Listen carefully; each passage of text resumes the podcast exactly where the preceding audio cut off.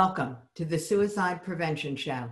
I'm Jackie Simmons, the host of the show, and I am so excited that you are here. Here's why. Our next segment is with one of my favorite people. Now, this is where we take you into a journey into a galaxy far, far away. And as soon as Steve starts speaking, you will know which galaxy we went to. Steve is the midlife solopreneur guru. He's the one who helps all of us in the entrepreneurial space know that we're not alone. So, we're going to talk about what that looks like. And what I don't know is, aha, there we go. I do believe that Steve will be able to join us now. So, Steve, there you are. Hey, look at you in your purple. How are you? I am good, Jackie. How are you? I am delighted to be here. Absolutely so excited. Ah, so, all right, we, we've got to do a disclaimer because the two of us just spent three days doing laser coaching sessions for one of our friends at his three day event. And so we've been popping in and out. But you know, over three days, I don't think we've exchanged three words. yeah, that's probably right. it's always difficult when there's so many people on the different calls and uh, going from here to there all the time. So, yes. so, take us on the journey into your world. But first, tell us where your world is and, and give a little bit of background because then we're going to talk into the loneliness of entrepreneurialism and what's really happening. Yes, absolutely. So, Yes, my name is Steve Eriksen, and I am actually from Norway, and I'm coming to you from Norway right now. So here it is at 6 p.m. Um, and uh, it's the more or less the start of my working day because my world is is my personal world is in Norway, but my business world is all in the U.S. and Canada and North America, really. So it's like spending commute. yes, the the, the uh, I I have to say that uh, the um, I mean, there are a lot of downsides with with COVID, but the the one upside to it is really that there are so many events that are virtual now that I've been able to participate in so many more things than I, than I've ever been able to participate before. So that for me is a blessing. Totally. Yeah, it does. It did broaden my ability to. You know, it's almost like it can be two places at once. Yes and, and, also, I would say that there, there's another great benefit to the virtual world, and that is that I'm I'm a very strongly an introvert. Mm. So when I go to events and I have to be with people, and there is absolutely no way of getting away from people to recharge my batteries. You know, you're going for lunch and there's like hundreds and there's thousands of people around you still at lunchtime, and you're trying to like, I just need to like regain my balance and chill out and relax. Here, I go and sit in my living room you know, and I chill out, and then I come back to the event, and I'm full go when I'm at the event. Um, but that for me is also a benefit. Well, yeah. Okay. So, so we might end up in that conversation a little bit about this whole introvert extrovert con. I think there's a little controversy about what those words even mean. Yeah. So we'll we'll play with all of those. Steve, how did you end up with this idea that loneliness was an issue, that feeling alone was the challenge. You know, where did you get this? Because as an introvert, I would, it's like, yeah, leave me alone. Yeah. well, here's, here's the thing. Um, just touching briefly on the introvert and extrovert, the way I define it is an introvert is that it's not a problem necessarily being amongst people, but you need to be able to recharge on your own. You don't recharge when you're with other people um, extroverts tend to go, I am feeling so like drained because I'm uh, on my own. I need to go and find people so I can charge. You know, this, that's the two opposites in a way. Um, but uh, the uh, what we're talking about there, Jackie, is that as a solopreneur, you know, the, the the concept of being a solopreneur is that you don't have any employees. You are in the business, working in your own business, and you are essentially the business.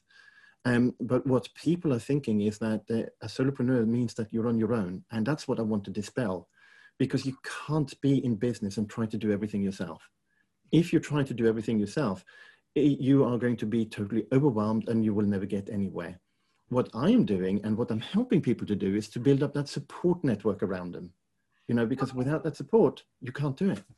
And I'm totally hooked. Okay, so I got hooked when you said you can't, that Yeah. you can't do it all yourself. And I'm like, don't tell me I can't, because then I go off and run and I'm going to prove that I can. And you're right. I run smack into a wall. Yeah, because there's not enough hours in the day to build a, a thriving business. Now, thriving meaning growing. As a solo practitioner, I absolutely could do it all on my own if you don't count the fact that I needed clients. They kind of are other people, yeah, usually. Um, but you know, other than them, I could pretty much handle everything. But when it came to growing a program, growing out my ability to go from working one to one to one to many, then it, you're adding a layer of complexity. And it would be like me trying to run the summit without having Katie in the background. Yeah, I could do it, but the quality of my ability to focus might drop just a tad. Yeah. Yeah. Absolutely. I mean, that that's the thing that uh, you- you're saying you could do it all on your own, and yes, you could. There are a lot of people who could do everything uh, on their own, but the question is, how well can you do everything? Have Mhm. you got time to do everything well? So, to give an example, one of the things I do is I handle tech for people, and a lot of the people I speak to and I handle tech for actually have no idea what to do with the tech and they are stuck and stifled and they can't get to the next level in their business. They can't serve more than like one or two or three clients at one go because they can't handle the tech well enough to be able to do more. So, so that's one of the challenges. And tech is just one thing. There are many different things. Um, social media. Have you got time to do all of your tech and to do all of your social media and do all of the outreach you need to do to get new clients and service your clients at the same time? You know there is not enough hours in the day and that's why you have to have other people helping you as well is the difference really with uh, when you're a solopreneur is that you don't hire them they don't work for you Yeah. they work with you they often have their own businesses Cool. All right. So I'm going to have people go to the chat because you've got a chance here to have a conversation on what are the biggest challenges that you're facing as an entrepreneur, if you are one, or if that you notice other people are, um, that you notice other people are struggling with. And because we all know an entrepreneur in this day and age. So, Steve, you are kind of um, an enigma because you're new in the entrepreneurial space yourself. Talk a little bit about that journey, you know, because this is this is a really fascinating story for me anyway. I mean, I know that my journey into being an entrepreneur was I'm an accidental entrepreneur. You know, it wasn't my intention to ever own my own business or do anything on my own, but life handed me a situation that I needed to figure out how to make an income and be home. So your journey is very different. Take us It into the world according to Steve. yeah so uh, i uh, i i had a desire i've had the desire to be really in as a small business or a solopreneur since i was around like 15 16 17 years old And uh, it actually stems from my upbringing. My dad had a small store in the local community, and it was a very small community like 500 people. And uh, he had a gas pump outside of his store, and everybody in the local community would go and fill gas. And then one day, the gas company decided to shut down all of these small independent gas pumps. And people had to go to a gas station instead. But this was such a small community that the nearest gas station was around 15 minutes drive away. Wow. And right next to that gas station was a supermarket. So everybody in the local community now were forced to go to this gas station to fill uh, gas, and they did all of the weekly shopping. They were, had better selection and better prices than what my dad could do in a small community of like 500 people. So it didn't take long for him to be bankrupt. Mm. And unfortunately, back then, you had to stay, this was in Norway in the early 70s, you had to stay bankrupt for like 10 years. So I grew up from being around seven, eight years old till I was around 17 with knowing that my father was in bankruptcy. He couldn't earn too much money because when he did, they would take 95% of it and use it to pay debts.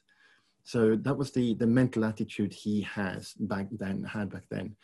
And I then was like always like big business bad, small business good kind of thing. And I wanted to be in small business.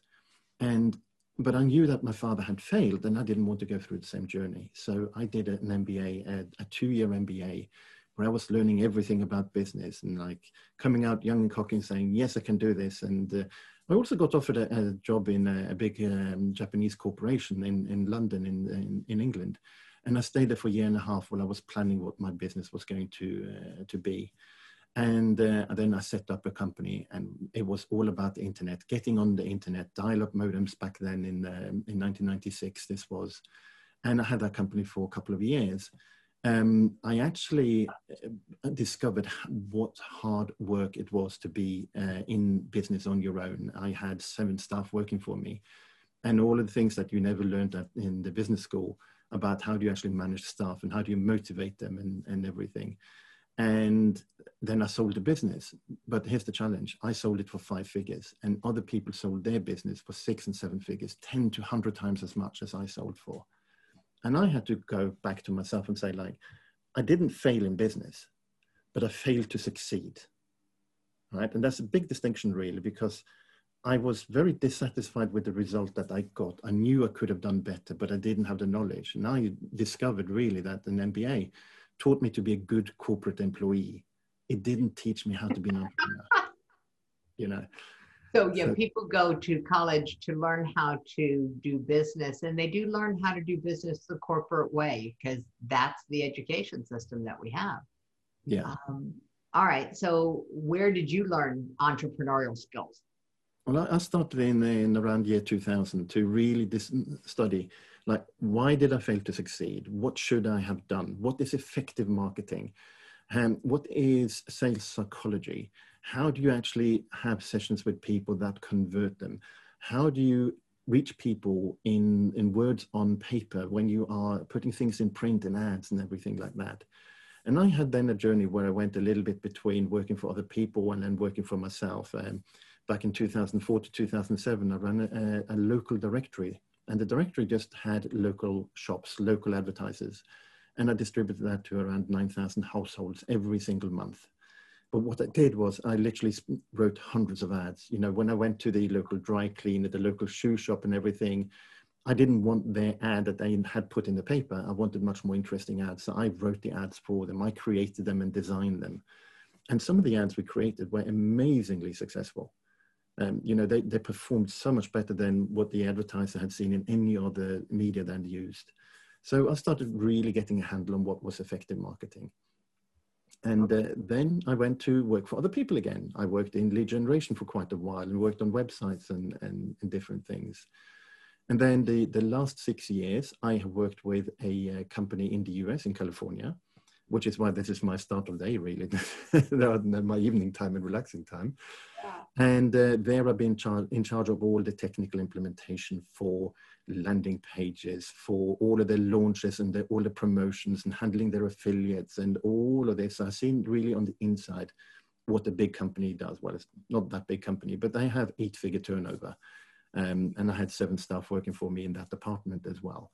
So, you know, I've really got to understand on the inside how all of this works. All right. So some of the words are coming through it. I'm going, eight figure turnover. Is that what you said? Yes, eight figure re- revenues. Revenues. Okay, I was going to say. Sorry, the turnover is the UK version. Whoa, that's a lot of people going through. no. Yeah, no, that's a UKism. oh, the UKism. There we go. Yes. All right. Turn, like turnover in the UK, revenue in, in the US. yeah. Got it. All right. So, working with eight figure revenue companies, gives you a very different perspective because you have so much data to work with. Yeah.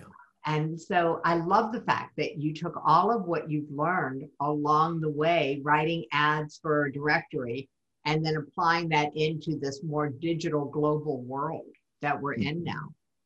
But you know, hey, you were on the high side of everything working for this company that had eight figure turnover.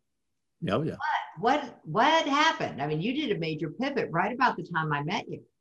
Yeah, you did. Yes. So uh, I mean, I quit my job in the middle of COVID uh, to uh, to go and do this. So here's what happened. My uh, my father passed away in December. He had Alzheimer's for several years, And when when he passed, it was a time of reflection for me. You know, reflection on his life, reflection on my life, what he had achieved and not achieved, what I had achieved and not achieved. And I was like, yeah, I really have this uh, desire still to be in business for myself and not work for other people. And at the same time, I started meeting people who were solopreneurs themselves.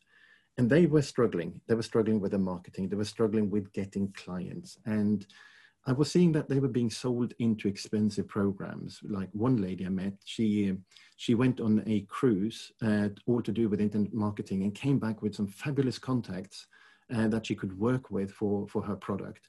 And that cost her somewhere between five and ten thousand dollars for this uh, this cruise. And she also bought into a program that was going to help her do a launch of her product. And that cost around fifteen to twenty five thousand dollars or something. You know what the challenge was? She didn't have a product to launch.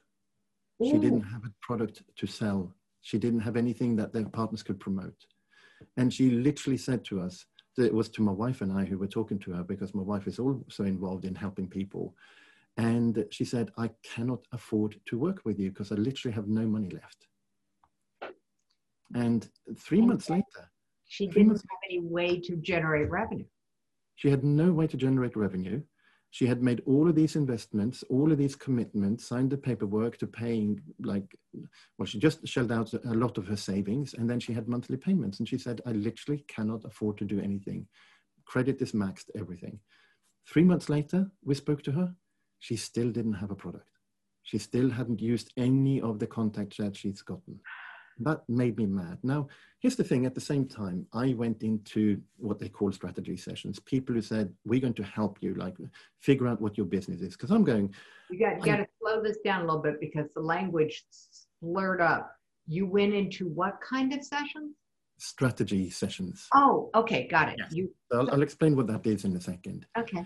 So I was basically saying to myself, I want to be in business for myself, but I don't know what I'm going to do yet. I mean, I have a lot of different skills that I have amassed through this period of time. And I was really struggling to try to find what is my niche, what is, what is my passion. So I went into a strategy session with some people, some companies who said, we're going to help you sort this out. We're going to help you figure this out. So come and have a call with us and we will outline what you should be doing. And I went into the call.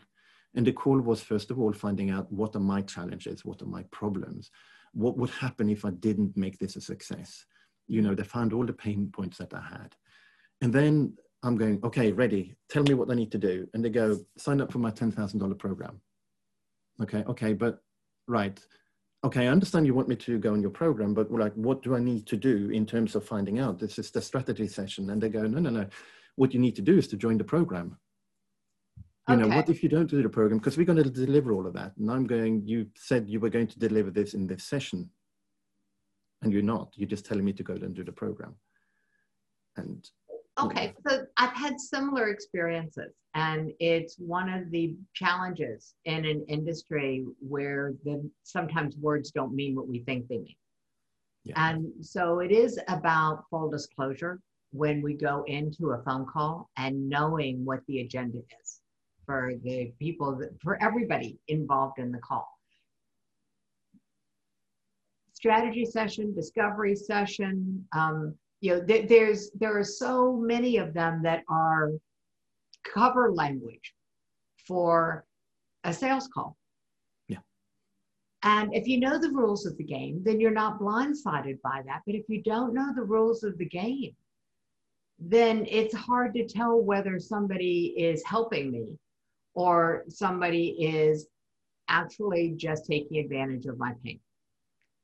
And that was a really rough road for me as an entrepreneur to figure that out and a very expensive lesson, mm.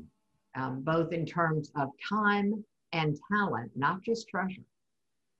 None of it was wasted now because it made me who I am and it makes me run my business the way I do, the same way it does for you.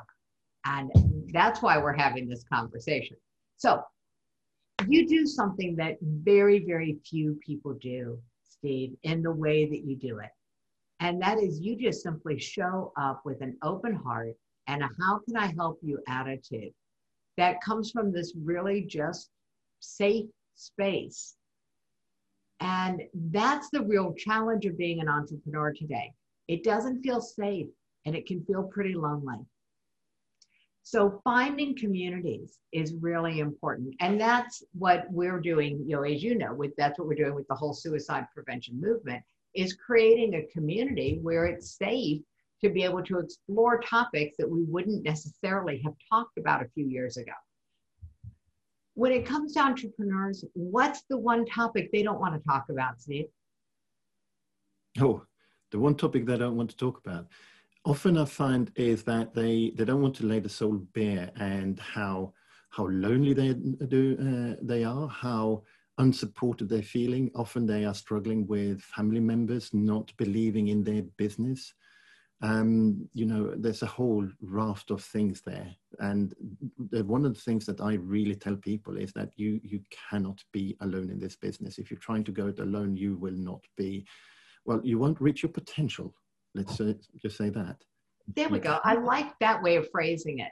That if you are trying to be everything to everybody in your business and you're trying to go it alone, it's going to restrict your ability to be effective. Yeah. Cool. I like that attitude. That's really cool. Um, because the whole point in being in business is to make a difference. You know, it's to solve a problem. That's what businesses do. And so I'm, you're like the expert on self sabotage. This sounds like a really good description. Trying to do everything yourself. So the challenge with outsourcing is, and this is this is my personal pet peeve with outsourcing. I don't know how to get what's in my brain into a format and a frame that somebody else could actually do it for me. I know how to do it, but I don't know how to communicate what you know what the pieces are to do it. Is there some simple system that somebody could use to try to break things down? Because solopreneurs, we just do. Yeah. Here's, here's uh, first of all, um, I want to take a, one little step back and talk about the the, the concept of what I call the $10 work, the $100 work, and the $1,000 work. Okay. And I think this is quite an important concept to have in your own mind. Now, $1,000 work, actually, I'll start with the $10 work. First of all, the, the amounts are not important here. It could cost you $10, it could cost you $50. But the $10 work is the things that you have to do in the business, but it's not you that have to be doing them. They just have to be done you know, gathering the receipts, sending them to an accountant, right? Does it have to be you who are actually going, okay, here is all the receipts, laying them out in order, explaining what it all is, and sending it to the accountant? If you are having a social media post that you want to get out, does it have to be you who's actually typing it up, putting it into Instagram, putting it into Facebook? Does it have to be you? No, because the action of getting it done is something that can be outsourced um, the $100 work is when you're having a client. Now, again, do you charge a client $50 or $250? It doesn't matter. But the client work that you're actually doing for clients where it has to be your input, that's what I call the $100 work. You're getting effectively paid per hour that you work. Right? And then you have the $1,000 work. The $1,000 work could actually be worth a lot more the this is where you're thinking strategically about your business this is where you are creating content that you will be selling over and over again so for instance if you're creating a course mm-hmm. and you're using the same course for a lot of people coming into your business you're starting to sell it as a self-study course then ah. that's the thousand dollar work okay? okay right so first of all you need to focus on what is all of the ten dollar work that you are currently doing right secondly you got to figure out. List. My brain went to making that list. That's a long list. it's a long list, absolutely. Now, here's the thing: what what we often get caught up uh, into as human beings is that we're working hard in our business. We're doing everything we need to do to, and we're trying to become successful. And we're saying to ourselves, all of these things have to be done, and I'm busy doing it. So I'm working on a business, and I'm going like satisfying myself that I'm actually doing my business and I'm trying hard.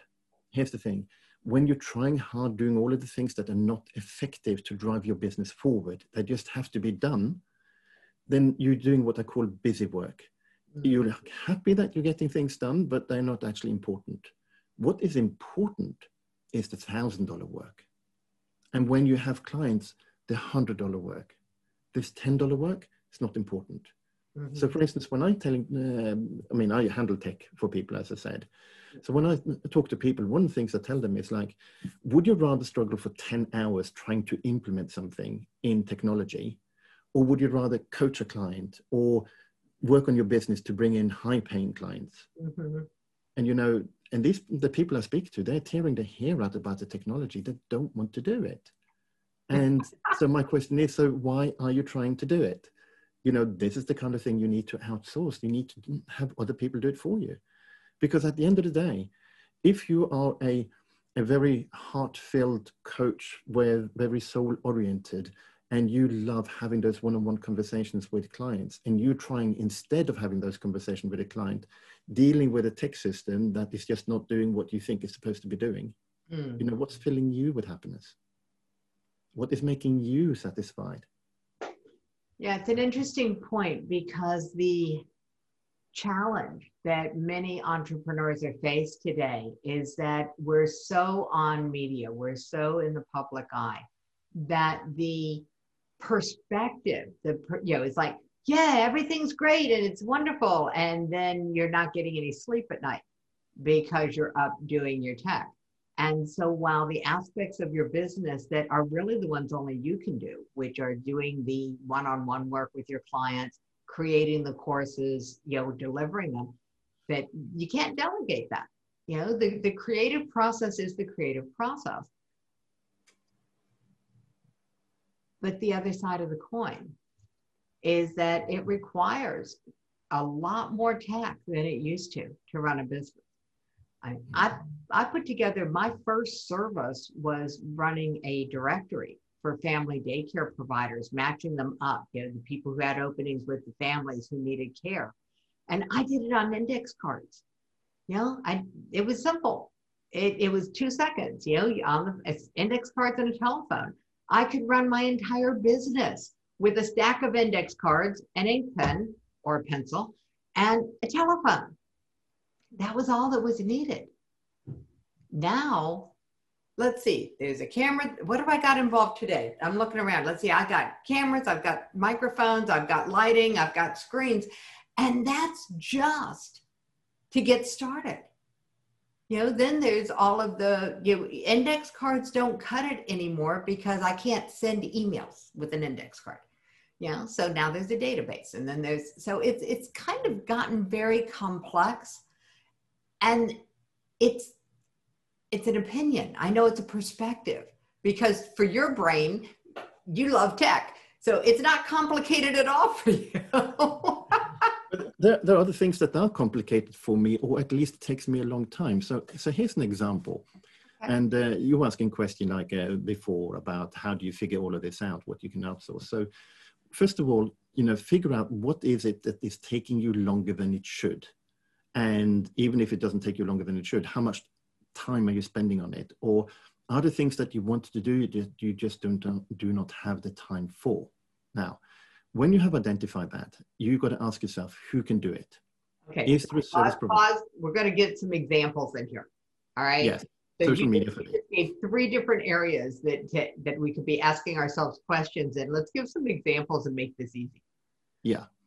All right. So, um, so what's taking more time than it should?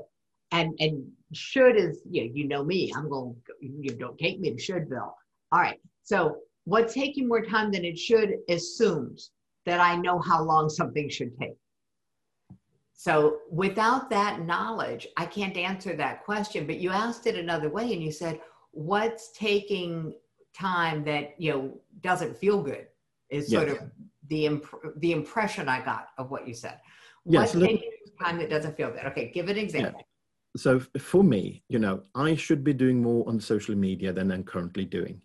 I do not have time to do the social media to the extent that I am trying to get other people to do it. Right?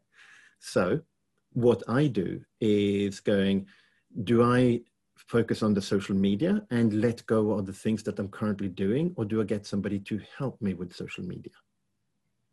when I am trying to do social media, I am struggling. I can sit for 20 minutes trying to find the right graphic, trying to find the right wording. So when I'm saying, uh, does it take longer than it should? If you're sitting and scratching your head and trying to work out how to do this, then it's taking you longer than it should. Got it. Right? That's one way of looking at it for sure. So, next thing is you have to ask yourself do I have the skills to manage somebody directly to do the job? So, what, let me give you an example of that.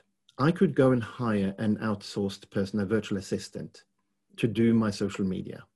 Mm-hmm. If I hire that person, I have to tell them what to do, when to do it, how to do it. I have to record training videos for them. All of that takes me time. Now, all I've done is really, well, to some extent, moved my time from trying to do the social media to try to find the time to do the recording and tell them how to do it. And I don't know how to do it properly in the first place. Right? That explains my challenge with delegating in a nutshell. That is perfect. So then you have the, the uh, approach that I like to take. Instead of going out myself and hiring a VA, I go out and find a person who has hired VAs to do it. And their role is to manage the VAs. So when I speak to them, they go, right, what you want to do? And I go, I want social media. And they go, okay, I understand. Okay, so what we do we're going to go and find all of these groups where we want to contribute. Here's what we're doing on LinkedIn. And here's the topics we're going to cover. And here's how we're going to do it. And here's the plan. And I go, yep, that sounds good. Let's execute that. And then they report back to me and telling me what they have achieved. And I see the results. Mm-hmm. That's a completely different um, way of looking at it from going, I need to hire that VA. Because when you're hiring a VA, what's going to happen is after a few months, after a year or two, they're going to change. You know, they're going to drop out and you have to find another one and you have to go through the hiring process. You have to go through the teaching all over again. Mm, or and why frankly, solo? This is exactly why solopreneurs try to do it all themselves because that process sounds so painful. it is. It is really painful. So you know, when I go out and and uh, and speak to people about tech, and I'm going to give you some other, other examples because I'm not really here to sell my tech services as such. Yeah. It's just a good example. You know, what I say to people is, so when I'm doing your tech, consider it done. You know, your headaches are going to go away because I'm going to manage that. You just tell me what you want to achieve, and I'll execute it. You don't have to know the details. So when I went out to look for somebody to do my social media, I was not interested in hiring a VA. I was looking for the person who would manage the VAs for me, who would understand what I am doing. When you want to do a virtual event, you're better off going to a person who goes, I got the virtual events company. I know exactly what needs to be done. You just tell me what you need to achieve. Don't go out and try to hire somebody who can do the management of Zoom and the muting and unmuting, and then try to go out and hire somebody who can do the sound for you, and then go, you know, because you get stuck into all of the hiring. Now, here's the thing you are going to pay a premium, but I promise you the premium is worth it. You know, it's an interesting thing because, as you know, I host a three day event, and for years it has been in person and then it was online, but it was small, it was a very boutique kind of event. So now it's getting bigger, and the needs of the people showing up are more in focus for me. So I'm very focused when I'm working with people. And so my, for my next one coming up, I'm actually having a whole team handle all of the tech all of the things that are going on in the background. And it's an investment that is not an expense, it's an investment because it's going to allow me to perform at a better level. And that's what people are coming for. You know, they're they're not coming for a distracted present presentation. They're coming for a focused, somebody who's totally present when they're presenting. And so this ability to to strategic we're going to talk about this this is the the challenge for i think in the entrepreneurial world and the solopreneur world is that many of us like i said i'm an accidental entrepreneur i got thrust into this without a strategy without even a clear plan it was you know what problem can i solve in the world with the skills that i already have and then it, now it is you know what's coming and trying to get ahead of the needs but it didn't start out that way so when you're in reactive mode uh, to what's going on in the marketplace, what problem can you solve? Where can you help? Where can you put a business plan in place? And it's not even a plan, it's just a thing. You know, let me just go do. Shifting from that into having a strategy. For many entrepreneurs, the first thing that they need is probably the last thing that they develop, which is what am I going to sell? Yeah. Here's the interesting thing when I speak to people, and I speak to a lot of people who are new in the industry. Mm-hmm. Well, first of all, very, very few that I speak to have any kind of business education. You know, um, I keep saying my MBA is uh, taught me to be a good corporate employee and not a good uh, solopreneur. However, it taught me a lot about business. Mm. You know, it taught me about how how does it work? How does how do you look at projects? How do you plan things? How do you look at the financial aspects of it? And how do you manage all of these things that you need to do in a business? That i, I had spent two years learning that. And the, the biggest and most important concept that you have to know is the difference between a strategy and a tactic. And, and a lot of people that i speak to actually have no idea what the difference is. All right we're going to assume that if a lot of people don't know, there might be someone listening to this call who doesn't know. So that way I don't have to admit that maybe I'm not so sure. Let's just go there. What, what is the difference between a tactic and a strategy? Right. So a, a strategy is about how what your plan is, the overall broad things that you are going to do. So for instance, a strategy would be that I'm going to have what we call a lead magnet. So I'm going to drive traffic to a web page. They come to the web page and they're going to go, oh, that looks like interesting information I'm interested in. And then they will give me their email address and I send them out the information. So the strategy is to use a lead magnet. The okay. strategy then, when they signed up for the lead magnet, is that I communicate with them through email and get them into a strategy session. And when they're in the strategy session, I'm going to convert them into going to my course or as a high ticket client. So that's my strategy. Now the tactic is, how am I executing that? You know, when they come to the uh, the page where I'm saying, give me your email address because you're going to get this information. What are the words I'm using? What is it actually I'm going to give them? What information do I want to give to them? When they come into the strategy session, how am I going to speak to them? Am I going to say to them, hi, welcome for this. I'm going to do this, this, this with you, or I'm I going to go straight in and say, hey, tell me about you? You know, mm. two opposite approaches. That's a tactic. Okay. All right. Now, here's the thing. When you sit down and think, what is my strategy? You're laying out the plan for your business. What are you going to do? When you're coming at it looking only at tactics, you will be going, okay, I'm going to try this, I'm going to try that. And you don't look at, does it serve you? Does it serve your business? Is it part of the path to actually getting clients? You know, you. Here we go. Yeah. That, that, that's the path that every entrepreneur could keep their feet a little more firmly on. How do I help more people? Yeah. How do I serve more clients?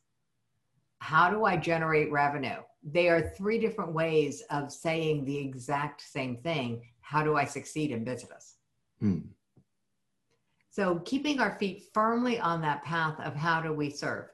And you know, it's one thing. Um, there's a lot of people who are developing massive amounts of content, and that is one way of serving. But if they don't have a strategy, for what to do with these people who are consuming their content you know how they're going to walk a journey with them how they're going to actually carry the journey from i like what you have to say to i like it enough that i want to pay you so i get more of your attention.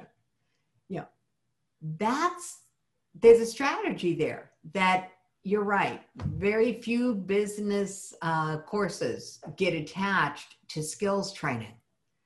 And so the tactic is like the skill. Hmm. Yeah. Um, it's, it's one thing to be really, really good at a methodology and another to be able to use that in service to other people because they have to know about it. They have to, you know, be invited into it.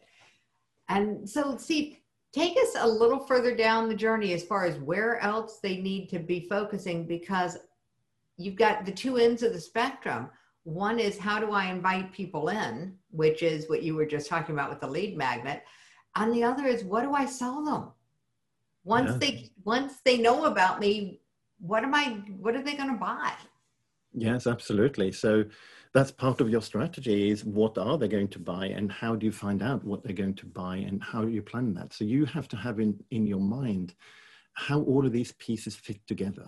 You know there's no point in making a lead magnet that doesn't support getting the sale. I, my my phrase is that the purpose of a lead magnet is to get you one step uh, closer to a paying client and, and, the only reason I'm laughing is because I have um, created under the guidance of different mentors at different times. I've created several different lead magnets for my business. And of course, now I'm not using any of those because everything has come into service of the mission. And so it's it's all over here. And I'm going, oh yeah, they they they they never connected to anything. People could come in, but there was no way for me to take them somewhere because I didn't know where I was taking them for a lot of my business life. So, so the challenge is that they focused on the strategy. Sorry, they focused, I'm saying the completely wrong thing. They focused on the tactic. They didn't focus on the strategy. What you have to look at is if I have a lead magnet, what is it in service of? What is the purpose of it? Mm-hmm. You know, you got to be purposeful in everything you do. If that lead magnet doesn't put them in the right frame of mind and capturing the right type of people who you want to have in your strategy session, mm-hmm. then it doesn't serve a purpose. It just generates traffic and what I call noise on your list. You know, noise on your list, the people who are not interested, and they might report you for spamming them because you're sending out emails they're not interested in. You know, and you have to pay for it as well. The one of the things I do is I teach a class on systems and automation. Right, and you go, oh no, I can't do systems and automation because it's too techy for me. And this is a class where there is no tech you know when you get to the tech part you are then completely and utterly on the on the tactic side of things how you're going to execute it systems and automation could be that you have a pen and you have three by five index cards and you're saying here is how i'm matching them and then when i have actually matched them i pick up my phone and i make a call that is a system it is something that can be automated you can actually pay a va to do that job because that job involves no brain power. You have exactly the parameters of how that works. Right? Ah, got it. Automation. Okay. Now the question is, could you use tech to automate it? But that's a different conversation. Got it. All right. So when you're talking about systems, um, and you you said systems something, and I was I got hooked by the three by five index cards. It took me back to my past. So um, systems and automation and so the automation is the far end and it's not the important end for this conversation. It's the system that's the important. The, the system and the automation, because the automation could be to give it to, to a VA. So how do I automate my social oh. media? Okay, yeah. so uh, in your case, you're using automation to mean somebody else does it. Yeah. Okay. Automation is about it being done on its own without your involvement and and for me automation means tech so but but that's why that's like the language thing because all right so if it's done automatically meaning not, i'm not the one doing it that's automation yeah. okay so for purposes of this conversation now at least i'm back on the track with you okay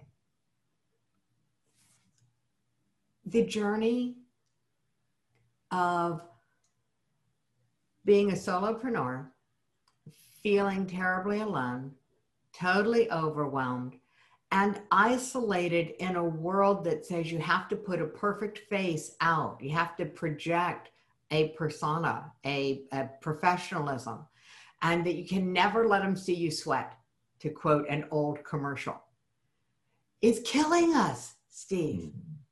It's absolutely killing us. And one of the reasons I said, yes, please come, uh, let me let me interview you on the show, is because one of the demographics with the fastest rise in suicide rates is entrepreneurs.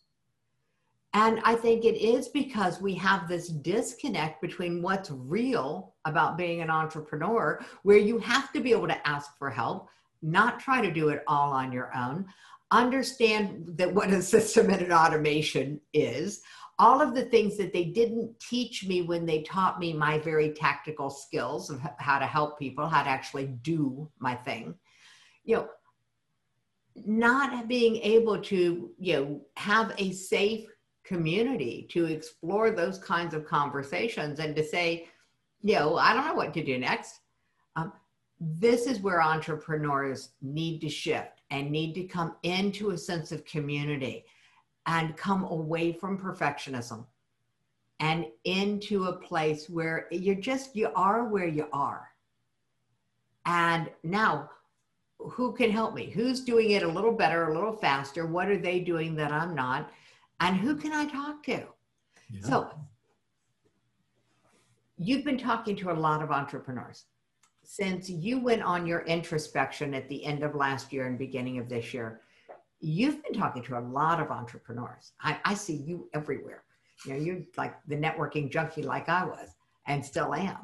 Um, what is the three, what are the three things that you could say to an entrepreneur that would handle their most well, what are the frequently asked questions? There we go.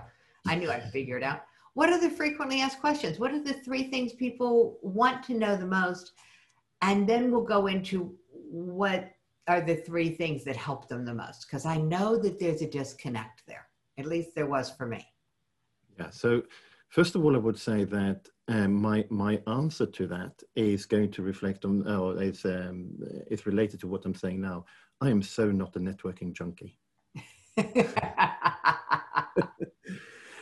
I belong to communities. That is the difference. Okay. okay? The communities I belong to offer fabulous uh, opportunities for people to meet and connect. And that's what I do. When I am doing networking networking is when you're going into a group and you go okay i've got 60 seconds to say my thing and i'm going to spend the rest of the hour listening to other people doing their 60 seconds. That's not for me. That's oh. so draining. Okay so yeah that that's not having a net that works for you. Um, we call that speed dating. Speed so, dating yeah, yeah so, so that's not my definition of networking. And you're right the language trips us up. It um, does trip us up sometimes. The, here's a, here's here's uh, what I'm getting a lot from people is it's not so much questions that I can say, oh, I get this question, that question, or, or this question. The what I'm getting from people is an outpouring of emotions because they're struggling in their business. Mm. And the biggest question is, how can I get help? How can I find somebody who can help me and lead me and guide me? What do I need to do next? You know. So what do but, i need to do next is a really powerful question. Yeah. And and what i do is because i really believe in giving strategy advice okay? So a strategy session for me is i don't really talk about tactics very much you know that comes in the uh, the separation here. And it's how do you how are you looking at your own business how are you actually positioning it? And what i i, I like this concept um, of um, i want you to have a brick house built on rock not a straw house built on sand. And most people i speak to have a straw house on sand. And what that means is somebody comes to you and say hey can you help me with this? And you go yes i can. And then somebody else goes uh, i have this problem. And you go oh i can help with that. Let me go tell that person i can help you know so whatever way the wind blows you blow with them. But what you need to have is you need to say this is what i do. Here is the challenges that i solve. Here are the solutions i provide. And this is it. And then when people come to you they'll go either wow that's exactly what i need or no that's not what i need. Mm-hmm. And what what will happen is that it will maybe take a little bit of time, but when you go out and do networking, when you connect in communities, because it's much more about the communities, going to events and participating, then when you tell people what you do, you will find more and more people who go, wow, that's what I need. And when you have your message dialed in, when you're 100% clear on what challenge you solve, mm-hmm. people then connect with you. And then you're building up a tribe of people who want to have that problem solved. When you are chasing opportunity, you can't uh, do it effectively. So this weekend, I spoke to a lady who has three different target markets. And she has three different ways of speaking to her target market and she goes out and tries to do all of them. And because she splits her attention between the three of them, she's not successful in any of them. Mm. Right? Yet one of those markets will not generate a lot of cash for her immediately. That's much more long term. Another one will generate a lot more cash right now. So the, my answer was go for the one that produces a lot of cash right now because it's a really good target market. You can build up a really successful business and then you can go and help the other one mm. but only do it when you're successful. Don't give it up, just park it. You know. Yeah, sometimes it really does just take uh, someone else's eyes, someone else's eyes. And oh, and speaking of that, it helps to know where you're going. So roadmaps are essential, and that is um, something we're going to talk about in just a minute. The idea that the main question is, what do I do next? It really is not it's it's they're looking for the tactic but you can't answer the question if you don't know where you're going. Yeah. You know um, like what is it they say? If you don't know where you're going any road will do.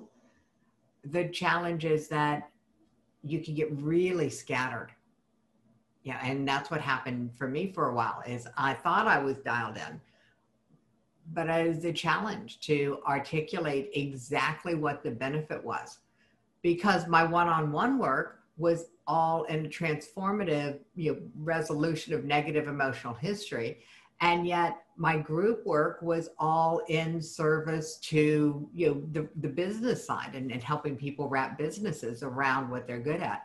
And i couldn't figure out how to hook it all together until just in the last year so the strategy is really important it wasn't about letting go of any of the things i do it was simply about getting them into a system where people could figure out where they fit in the journey. You know, where did they, where, what feeder road were they going to use to get onto my highway?